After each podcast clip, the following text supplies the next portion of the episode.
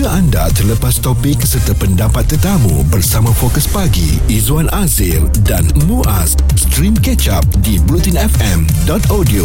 Kami baru pertama kali berjumpa ni Sugita. Mm-hmm. Awak kalau datang ke sini berapa banyak tol yang awak lalui? Biasanya satu je tetapi saya ni kedekut lah juga kalau Ah. nak bayar tol. Ikut jalan dalam. Saya tak saya guna saya guna Federal Highway Aha. tapi kalau saya saya guna Maps kan saya Mhm. check every time before nak ke Sri Pentas ni saya akan check kalau jam teruk sangat Federal Highway saya ambil NKVE Mhm. tapi kalau sama je lebih kurang 3 minit je beza saya ambil Federal Highway saya tak tak tak apalah orang nak panggil saya kedekut saya sendiri jujur saya Tak, ni benda tu- kedekut Benda tu bagus, bagus. Betul. Kedekut yang bagus. Kedekut se- dalam zaman serba ekonomi tak menentu ni Ha. elok juga kita kedekut dan sebenarnya itu perancangan yang baik Betul. ya. Betul. Dan kita gembira kerana baru-baru ini kerajaan bersetuju untuk menstruktur semula empat syarikat konsesi lebuh raya di bawah kendalian Projek Lintasan Kota Holding Sendirian Berhad atau Prolintas bagi mengurangkan kadar tol di lebuh raya berkuat kuasa esok 20 Oktober lalu dan ini diumumkan oleh Perdana Menteri Datuk Seri Ismail Sabri Yaakob melibatkan beberapa lebuh raya iaitu lebuh raya bertingkat Ampang Kuala Lumpur Akleh, lebuh raya koridor Gatri GCE, lebuh raya Kemuning Shah Alam LKSA dan lebuh raya lingkaran penyuraian trafik Kajang Silk. sebagai menandakan keprihatinan terhadap masalah rakyat yang berdepan dengan masalah kenaikan kos sara hidup. Kerajaan juga bersetuju dengan cadangan untuk menstrukturkan semula empat buah syarikat konsesi lebuh raya bertol dan mengurangkan kadar tol bagi lebuh raya terlibat. Ia akan berkuat kuasa pada jam 12.1 minit tengah malam 20 Oktober Dan selain dari itu juga ya, ada pengurangan yang akan uh, turut uh, diberikan di lebuh raya Kajang Sereman Lekas, lebuh raya Sungai Besi Best Raya di bawah kumpulan IJM Corporation Berhad yang akan uh, yang ni berkuat kuasa mulai 1 Januari tahun depan. Mm-hmm. Dan ini mungkin juga disebabkan saya rasalah kan uh, disebabkan PRU ke-15 yang akan uh, datang mm-hmm. tapi persoalannya adakah selepas PRU ini habis uh, kadar tol akan meningkat semula? Hmm, itu yang kita uh, bimbangkan kerana sebenarnya kadar tol ni nak turun susah tapi nak naik senang. Dan kadang-kadang saya pening kepala juga dengan tol sistem kita ni kerana ada beberapa tol sebagai contoh yang kita kena hadap hari-hari sebelum kewujudan dash ni Muaz iaitu tol Damansara yang kita masuk ke dalam tol itu hanya untuk kita bayar tol berkenaan hanya untuk masuk dalam kesesakan. Pening kepala jadinya. Betul, kita dah tak ada pilihan. Mungkin uh, boleh ikut jalan lama pun jam, kalau highway pun jam, nak tak nak yalah kita bayar saja. Cuma Izwan, saya risau juga bila uh, lebuh raya ni diturunkan uh, dia punya kos dia eh, maksudnya bayaran uh, kita kena guna tu, berapa lama agaknya lebuh raya ni akan dikendalikan oleh syarikat konsesi tu? Mm-hmm. Akan bertambah ke tahun demi tahun um, sebab saya rasalah sepanjang saya hidup ni yang saya tengok lebuh raya di, ditamatkan adalah di Federal Highway. Ah. Itu yang saya dapat saksikan depan mata saya lah. Tak, tapi tak tahulah kalau sebelum-sebelum ni pernah ada. Adalah beberapa lagi di jembatan di Tengganu dan Ha-ha. sebagainya Ha, betul. apabila kerajaan PAS dulu sebagai manifestonya menang pilihan raya dia batalkan tol berkenaan kan Mm-mm. tetapi untuk dengar cerita tol tutup ni memang amat jarang Betul. sekali tol naik uh, ataupun satu tol tutup di Kuala Lumpur lima tol naik lagi mm-hmm. di banyak tempat lain kan? Uh, kehidupan kita di Kuala Lumpur ini memang dikuasai dengan tol. Jadi apabila kerajaan mengumumkan pengurangan atau penstrukturan semula konsesi lebuh raya ini ia uh, sedikit sebanyak melegakan uh, pengguna-pengguna jalan raya di Lembah Kelang. Aha, yang pasti mereka yang menggunakan tol untuk berulang alik ke kerja ke tak kisahlah ke mana jua mereka pastinya akan merasai impaknya walaupun 10 sen dikurangkan uh, dalam seminggu tu banyak juga yang boleh diuntung dalam sebulan tu banyak lagi yang uh, mereka akan untung lah Betul, berjimat lah bukan untung jimat, Jimat. sebenarnya Saya Ah. pernah rasa eh, sebelum ni kan ada penurunan untuk uh, highway kan. Mm-hmm. Memang betul obvious. Contohnya di Penchala Link uh, sebelum ni kan harganya RM3 dah turun RM2.50 Jadi uh, yalah kalau hari-hari kita guna mm-hmm. banyak juga kita jimat lah. betul Izwan Azir dan Muaz di Catch Up Bulletin FM.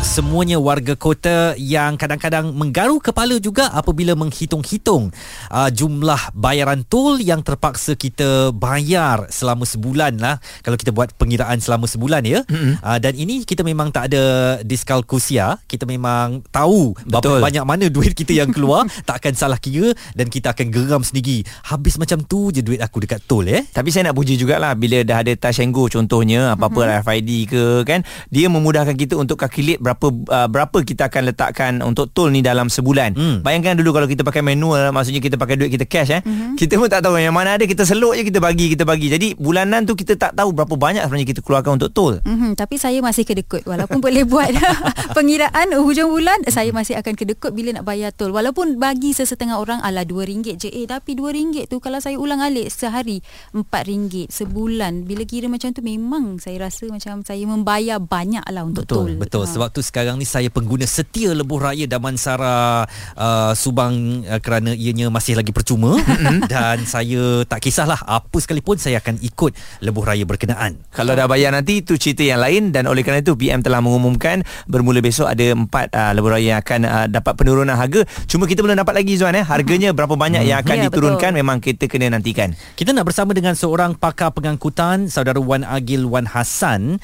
Uh, mungkin uh, anda nak ulas tentang penambahan beberapa lebuh raya di sekitar Lembah Kelang ini uh, memang dapat membantu shift the traffic seperti mana yang diharapkan tetapi kadar tol itu apakah ia perlu kekal atau um, uh, boleh turun lagi Agil? Berkenaan dengan penambahan lebuh raya di Lembah Kelang ni, ada pendapat yang mengatakan dapat memban- membantu untuk shift the traffic seperti yang diharapkan. Um, kita kena faham ya, um, penambahan lebuh raya ni berlaku kerana terlalu apa traffic congestion ataupun kesesakan lalu lintas berlaku terlalu teruk di Lembah Kelang terutamanya di waktu-waktu puncak.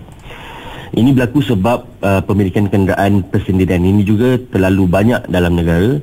Kita boleh uh, kita tengok setiap pagi bila uh, mereka nak pergi kerja sebab waktu puncak untuk pagi tu semua orang pergi kerja pada masa yang sama. Uh-huh. Jadi traffic congestion ataupun kesesakan lalu lintas pada waktu pagi memang terlalu teruk. Jadi bila ada penambahan uh, penambahan lebuh raya, kita mengharapkan uh, ia akan mengurangkan kadar kesesakan. Namun yang demikian kita kena faham ada banyak research uh, yang dibuat oleh pakar-pakar pengangkutan yang mengatakan bahawa penambahan lebuh raya ini hanya akan shift ataupun reduce traffic congestion, uh, mengurangkan kesesakan lalu lintas dalam tempoh masa yang agak pendek hmm. kerana ia akan mem- membuatkan orang tertarik untuk memandu kenderaan persendirian dan kemudiannya kembali kepada masalah seperti sedia ada iaitu trafik akan kembali sesak. Uh, ini yang kita kena hati-hati bila nak cerita tentang penambahan lebuh, uh, lebuh raya yang kononnya nak men- men- menyelesaikan masalah kesesakan, kesesakan lalu lintas mm-hmm. tapi akhirnya akan kembali dia jadi sekeling macam cobweb bang. Macam sarang laba sarang laba-laba tu. Dia berpusing mm-hmm. kita kita tak akan terlepas dalam kitaran tu. Mm-hmm. jadi yang perlu yang kita buat adalah bukan menambah lebuh raya. Saya ni adalah uh, penyokong setia untuk pengangkutan awam darat. Kerajaan perlu dengan cara apa sekalipun fokus kepada penambahbaikan dan pe- pemantapan sistem pengangkutan awam di Lembah Kerang uh, di Lembah Kelang. Hmm. Kerana ini hanyalah ini saja yang saya rasa akan menjadi jalan penyelesaian. Walaupun ada juga uh, saya tahu ada pengumuman kadar tol penurunan kadar tol yang akan dibuat oleh uh, Yang Amat Berhormat Perdana Menteri tapi sekali lagi ini hanya bersifat bersifat sementara. Hmm. Eh, bila you you kurangkan kadar uh, uh, kadar tol, apa yang akan berlaku? Rakyat akan rasa oh dah tak ada dah tak terbeban dengan kadar tol. Jom kita bawa kereta. Jadi bila ada tam, penambah ada penambahan sebegitu, lama kelamaan akan lebih ramai orang memandu kenderaan persendirian. Mm-hmm. Jadi adakah kita menyelesaikan masalah? Kita tidak menyelesaikan masalah, kita hanyalah ber- berpusing dalam kitaran per- permasalahan yang sama. Dia hmm. orang utara kata pimai pimai tang tu. Pimai-pimai tang tu lah. Hmm. Kita bagi option ataupun sebenarnya kalau kita lihat mungkin diberikan option oleh kerajaan sendiri uh, bagi mengurangkan kesesakan lalu lintas ni kalau langsung tak ada highway nanti pula cuba bayangkan uh, negara kita tak ada highway tak ada dibuat langsung nanti dikatakan kita negara mundur pula pada pandangan awak. Uh, kita kita kena faham. Kalau nak kata kita tak buat highway, kita ada terlalu banyak highway di lembah. Setuju. Ke? Adakah hmm. bermakna dengan menambah highway menjadikan kita sebagai sebuah negara maju? Hmm. Uh, ini adalah persoalan yang perlu kita jawab. Hmm. Sebab kalau kita tengok lihat kepada negara-negara maju contohnya di Eropah dan di Asia seperti Jepun, kebanyakan mereka fokus pada pengangkutan awam darat dan kerajaan dalam dalam langkah yang tepat uh, dengan meneruskan pemberian subsidi pengangkutan awam darat seperti MyRapid 50, MyRapid 30 tu. Tapi adakah ia cukup? Sebab isunya bukan berkenaan dengan tambang pengangkutan awam darat. Isunya adalah berkenaan dengan connectivity dan accessibility kepada pengangkutan awam darat. Ini yang menjadi masalah utama kepada kita di Lembah Kelang. Jadi kalau di masa hadapan, jangan kita ingat tak buat lebuh raya tu kita tak maju. Tapi bila kita lihat orang kaya T20 juga naik pengangkutan awam darat, adakah itu menunjukkan kita sudah maju? Ah itu persoalan yang perlu kita jawab.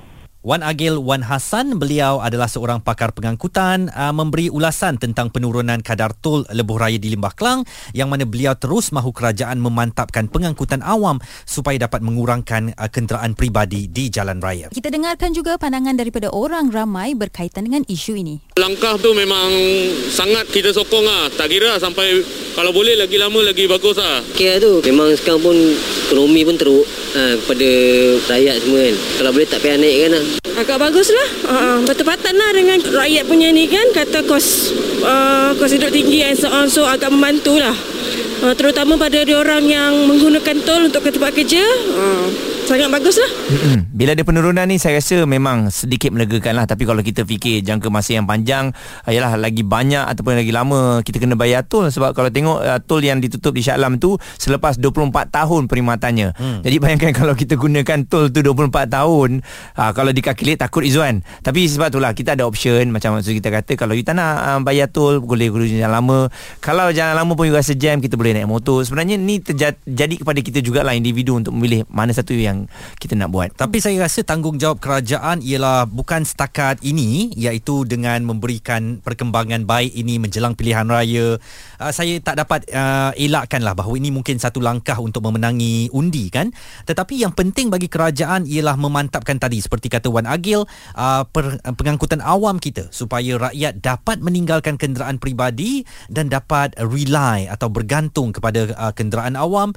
Saya tetap mengharapkan suatu hari nanti Kuala Lumpur ni pengangkutan awamnya akan jadi semaju negara-negara yang dekat dengan kita Singapura, Hong Kong atau Taiwan. Mm-hmm. Harapan saya pun sama seperti awak Izwan dan seperti yang Muaz katakan uh, ya ha, pilihan di tangan kita tetapi kadang-kadang kita harus fikir praktikal ataupun tidak kalau kita nak gunakan jalan lama kan. Jadi nak tak nak terpaksa kita gunakan tol tapi yang pasti penambahan lebuh raya tidak akan menjamin kesesakan lalu lintas dapat dikurangkan. Mm-hmm. Dan uh, itulah uh, baru-baru ini Dash Highway sudahnya di penghujungnya tetap juga jam. jam. Stream Catch Up Bulletin FM bersama Fokus Pagi Izwan Azir dan Muaz di bulletinfm.audio. you.